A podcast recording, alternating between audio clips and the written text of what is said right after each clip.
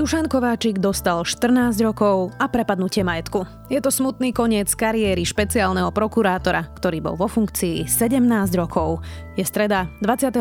septembra, meniny má Móric a bude dnes oblačno až zamračené, na viacerých miestach dážď a denná teplota 12 až 17 stupňov. Vítajte pri Dobrom ráne. V dennom podcaste denníka Sme, moje meno je Zuzana Kovačič-Hanzelová. Dobrá správa na dnes. Študenti Slovenskej technickej univerzity dostanú prístup k najnovším svetovým technológiám. Univerzita sa dohodla so slovensko-americkou spoločnosťou Takium, ktorá patrí podľa nedávnej správy magazínu Business Side medzi 10 najinovatívnejších na svete. Študenti tak budú môcť pracovať s technológiami pre vysokovýkonné výpočty a spracovanie dát v reálnom čase v oblastiach preventívnej medicíny a onkológie. Umelá inteligencia bude spracovávať obrovské množstvá dát s cieľom zlepšiť zdravotnú starostlivosť a liečbu pacientov. Pomáhať jej v tom budú slovenskí študenti. A to bola dobrá správa na dnešný deň. Dobré správy, vďaka ktorým sa môžete tešiť na lepšiu budúcnosť, vám prináša Slovenská sporiteľňa. Budúcnosť je vaša. A teraz poďme na krátky prehľad správ. Krajská prokuratúra zrušila obvinenie novinárov z denníka N Moniky Tódovej a Konštantína Čikovského z ohrozenia utajovaných skutočností. Rozhodla tak potom, ako ju generálny prokurátor vyzval prípad preskúmať.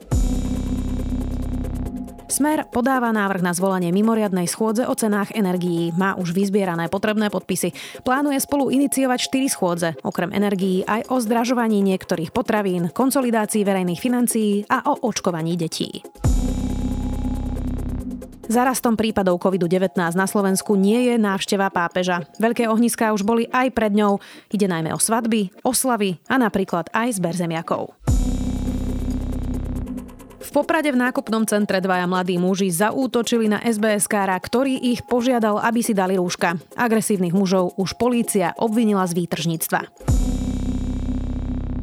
Viac takýchto správ nájdete na sme.sk.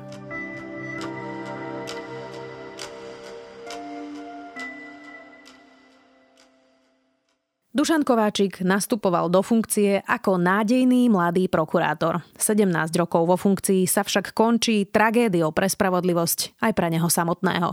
Súd v pondelok rozhodol, že je vinný zbrania úplatku aj z podpory zločineckej skupiny. Verdikt znel 14 rokov a prepadnutie majetku. Bývalý špeciálny prokurátor sa odvolal. O Dušanovi Kováčikovi sa budeme rozprávať so šéfom domáceho spravodajstva denníka SME, Matúšom Burčíkom. Úhorný trest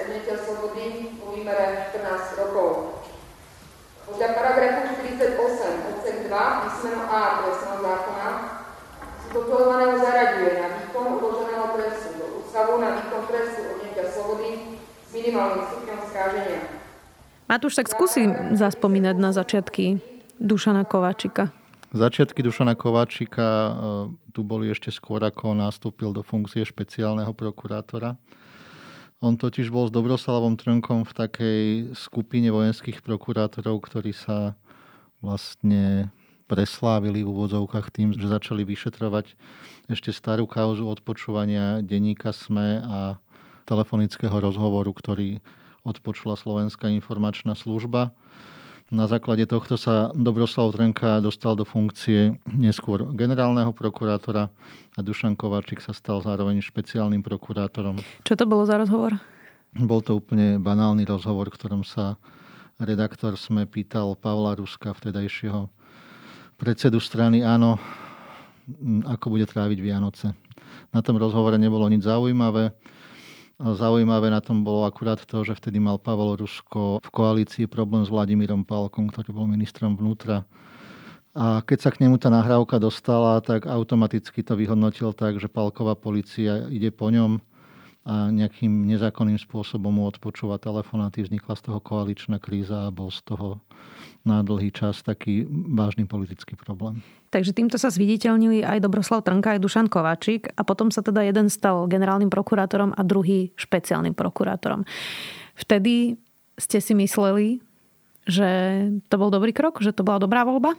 No bola to taká doba, že bola pri moci vláda Mikuláša Zurindu, z ktorej tak akože vanula, vanula taká nádej, že chce dávať veci do poriadku. Vtedy sa stalo to, že ten Dobroslav Trnka prešiel v tom parlamente aj teda s hlasmi koalície, aj s hlasmi opozície. A bolo to zrejme najmä vďaka tomu, že v podstate ho nikto nepoznal, všetci ho brali ako takého šikovného, žoviálneho prokurátora, ktorý sa nebojí vyšetrovať ťažké veci. Vieme, ako to dopadlo a zrejme taký istý alebo podobný príbeh bol aj pri Dušanovi Kovačíkovi. Kedy si spomínaš, že e, sa prvýkrát začalo ako keby chápať, že Dušan Kovačík asi nebude úplne najlepší špeciálny prokurátor? Ono to išlo tak pozvolné, lebo on sa na začiatku tváril tak veľmi odhodlane, že on bude naozaj vyšetrovať tie vážne kauzy a on sa nebojí politikov, že či je to Mečiar, alebo je to Mikloš, alebo je to Zurinda. Akurát, že potom, keď nastúpil do funkcie, tak zrazu sa tie veci nezačali diať. Hej. My si nepamätáme za jeho účinkovania, že by sa odhalila nejaká závažná politická kauza, aj keď tých podozrení skutočne bolo veľa. Veď už týkalo sa to ešte Zurindovej vlády, keď boli rôzne podozrenia z ekonomickej trestnej činnosti. Potom samozrejme však bola tá kauza Gorila, kde Kováčik sa ukázal ako prokurátor, ktorý robil všetko preto, aby sme to nevyšetrili. A potom aj teda ďalšie kauzy, ktoré možno súviseli s financovaním Smeru, hlas, nahrávka Roberta Fica. Hlas podobný tak, hlasu teda? Áno, áno. Takisto aj financovanie SDK sme tam mali.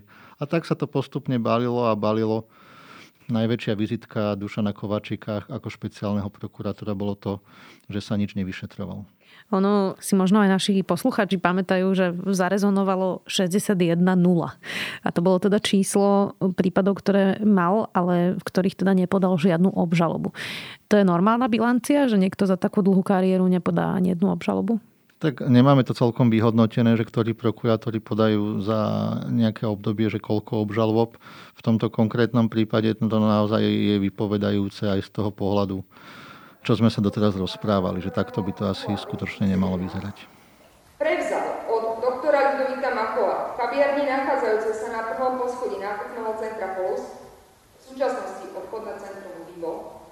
sumu 50 tisíc eur ako odmenu za jeho intervencii vo vzťahu k nepodaniu stiažnosti zastupujúcou prokurátorkou Úradu špeciálnej prokuratúry Generálnej prokuratúry Slovenskej republiky v pondelok teda si Dušan Kováčik vypočul rozsudok, ktorý znel vinný z viacerých e, trestných činov. Teda jeden z nich je, že mal zobrať úplatok, ďalší je, že bol teda súčasťou organizovaného zločinu.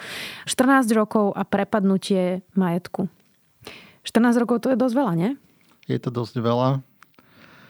A skutočne možno je to aj tým, v akej dobe a situácii momentálne žijeme, ale za iných okolností by takéto rozhodnutie súdu myslím, že zbudilo oveľa väčšiu pozornosť na Slovensku, lebo bývalý dlhoročný špeciálny prokurátor, ktorého úlohou bolo odhalovať a posielať pred, pred súd najzávažnejších mafiánov a prípadne aj skorumpovaných politikov, zrazu sa ocitol na lavici obžalovaných a v jeho prípade súd rozhodne, že práve on s tou mafiou nejakým spôsobom spolupracoval a sprenevedol sa svojej funkcii.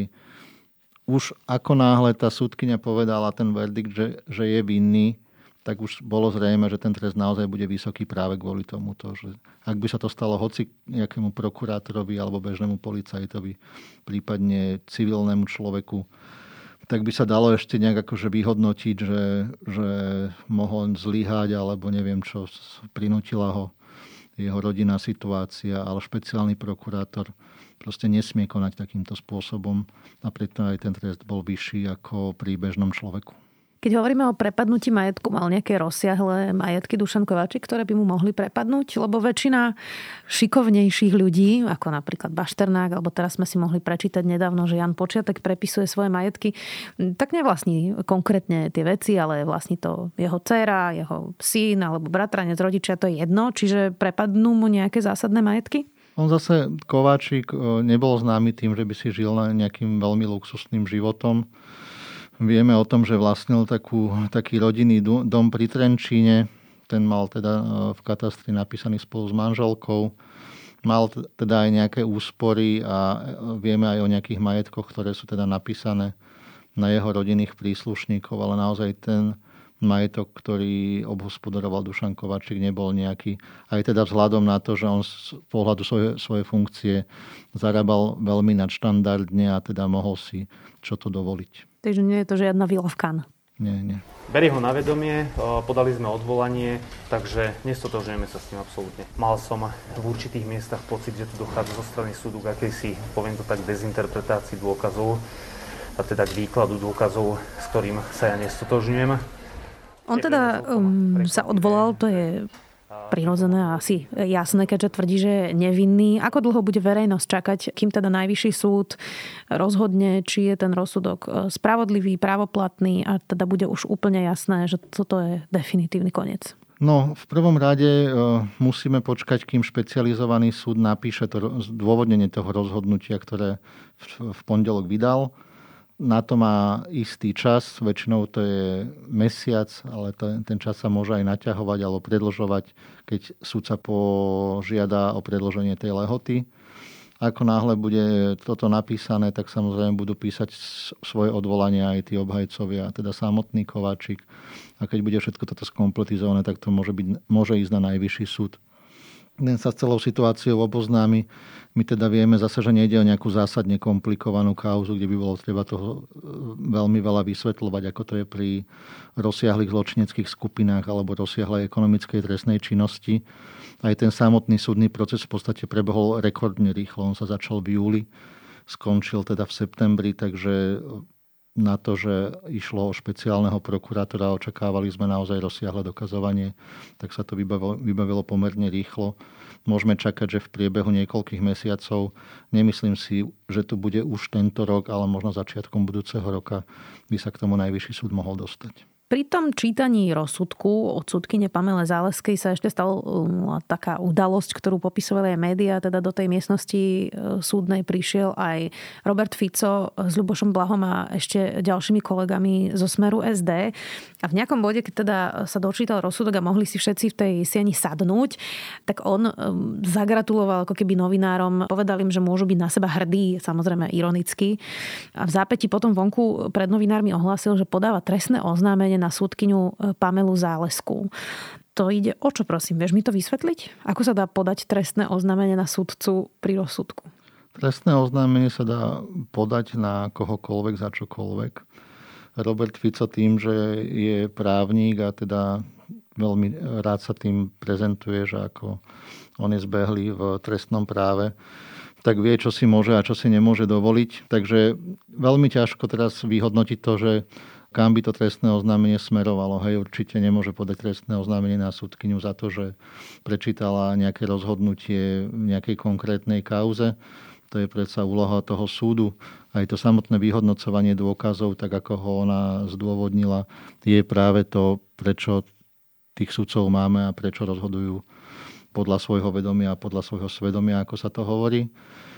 Takže sám som zvedavý, že za čo by Robert Fico chcel podávať to trestné oznámenie, ale vieme, že už on dlhodobejšie, sudkynia Záleska patrí medzi či už sudcov alebo prokurátorov, ktorých má Robert Fico v súboch a často proti ním vystupuje a takto sa ich snaží vo verejnosti nejakým spôsobom znedôveryhodniť. Pretože to, čo sme dnes videli na vlastné oči, je monster proces. A chcem zavlahožiať aj médiám, pretože médiá robili všetko preto, aby nedali možnosť dozvedieť sa verejnosti, v čom je vlastne pravda.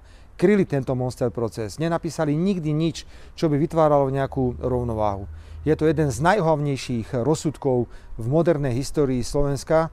ja Nahrávame tento podcast v útorok a len pred chvíľkou vyšla taká správa, že na Dušana Kováčika podal úrad špeciálnej prokuratúry ďalšiu obžalbu. O čo ide? Ide o ďalší úplatok? Je to v inom prípade? Ako by sme to vysvetlili? Ide o ďalší prípad korupcie, kde mal Dušan Kováčik podľa výsledkov vyšetrovania prijať úplatok 50 tisíc eur. Od Petra Košča, to je ten taký známy, záhadný podnikateľ, ktorému hovoria pán X. Ten je momentálne niekde na úteku a je na ňo vydaný medzinárodný zatýkač.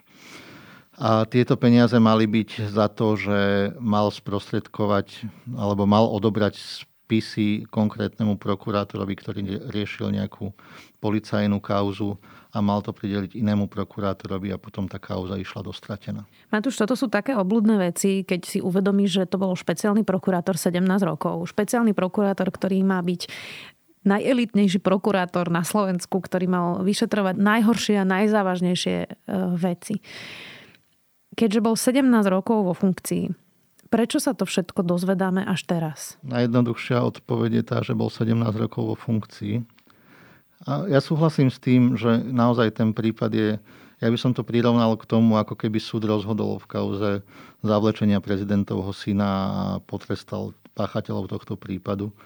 Lebo naozaj Jediné možno moje vysvetlenie je také, že ten človek sa v tej funkcii takým spôsobom adaptoval, že uzavrel sa do nejakého svojho sveta s ľuďmi, ktorými bol akože v pravidelnom kontakte, ktorí možno zo začiatku na neho naliehali a podarilo sa im ho nejakým spôsobom uvariť, až nakoniec privolil a začal s nimi spolupracovať. Tomu, tomu rozumiem. Skôr sa pýtam na to, že prečo to iné zložky neodhalili. A ako sa z toho poučiť? Máme síce teraz nového špeciálneho prokurátora a teda verme, že naozaj tento prípad sa už nezopakuje.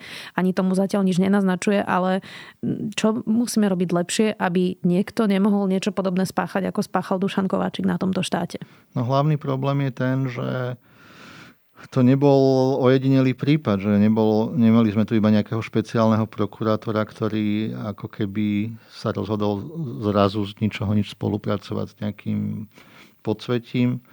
Bol to systém, o ktorom svedčí aj to, čo momentálne policia vyšetruje. Je tu viacero otvorených kauz, ktoré sa týkajú bývalých policajných funkcionárov, ďalších fun- funkcionárov prokuratúry. Vieme, že sú obvinení aj viacerí sudcovia. Takže ako som už naznačil, existoval tu nejaký kruh, v ktorom tí ľudia o sebe vedeli a určite buď nechceli ísť proti sebe, alebo ak by niekto aj sa o to pokusil, tak existovali páky, možno nejaké vydieranie, kompromitácie, ktoré by tých ľudí zastavili. V tomto prípade však vieme, že Dušana Kovačika vlastne realizovala tá prokuratúra ako svojho nadriadeného, hej, takže to už je tiež samo o sebe také absurdné ale však není to, ako som už povedal, e, prípad iba Kováčika, ale aj ďalších funkcionárov policie. Neukazuje sa na tomto, Matúš, že hoci občania často tak ako keby vzdychajú a povedia, že no, môj hlas nič nezmení a čo ja už len môžem, ja nepôjdem voliť, mňa to nezaujíma, aj tak tu bude všetko stále rovnaké, tak neukazuje sa práve na tomto. Ako podstatné je, čo si myslí bežný občan a ako to cíti bežný občan, že keď sa prosto zmení naozaj zásadným spôsobom klíma v krajine a, a, a ľudia už naozaj si povedia, že stačilo a sú nahnevaní, tak sa stane aj to, že vlastní prokurátori odstíhajú svojho nadriadeného Dušana Kovačika?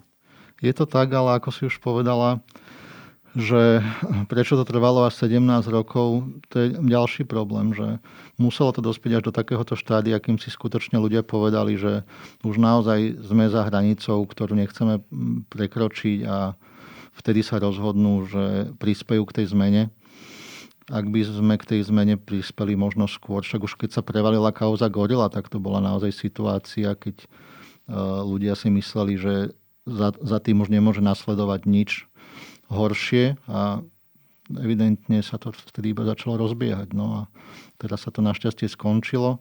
Aj s tým ohňostrojom, ktorý sa okolo toho deje, vidíme, že to nejakým spôsobom vyeskalovalo a teraz sa to začalo riešiť. My sme doteraz aj keď mal Robert Kaliňák takú tú legendárnu vetu, že korupcia na najvyšších miestach sa nestíha, pretože tam nie je. Nemohli ani raz povedať, že či vlastne na Slovensku bol niekedy odsudený e, niekto z vysokých funkcionárov. A mali sme pritom naozaj tragické prípady zneužitia moci od privatizácie a rôznych iných e, šialených činov za Vladimíra Mečiara až po teda podozrenia z kauzy Gorila a iné za vlády Mikuláša Zurindu a potom ďalšie a ďalšie kauzy za, za vlády Smeru. Prišiel potom jeden, jedna taká lastovička, to bol nástenkový tender 9 a 11 rokov pre dvoch bývalých ministrov, tak e, teraz si už môžeme konečne povedať, že už sa k tomu pridáva aj Dušan Kovačík a že už teda naozaj sa nemôže cítiť bezpečne niekto, kto je vo vysokej funkcii? Nástenkový tender, áno, to bol taký akože ukážkový prípad toho, ako sa hovorí, že výnimka potvrdzuje pravidlo.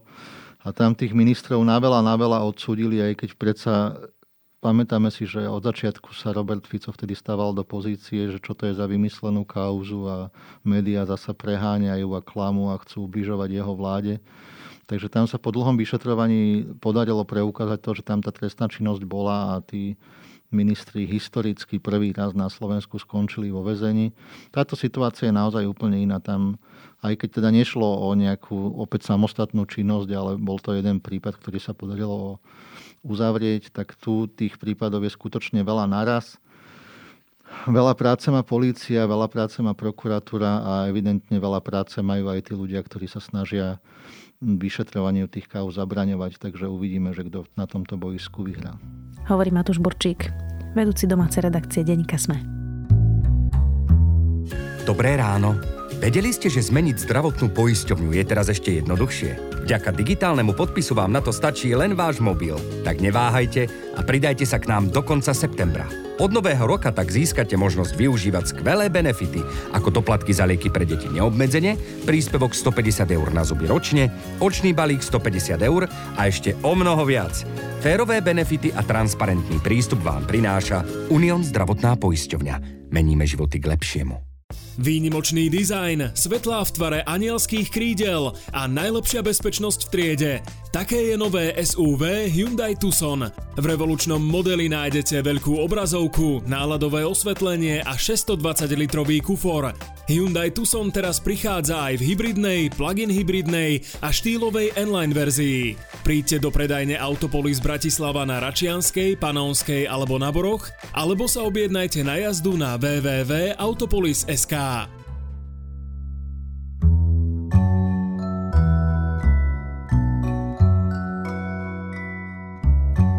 7500 je film na Amazon Prime Video a je natočený iba v kokpite lietadla. Napínavá dráma s Josephom Gordonom Lewitom je môj zaujímavý tip na záver. Nezabudnite, že dnes vychádza aj nový vedátorský podcast a Zoom. Do počutia opäť zajtra.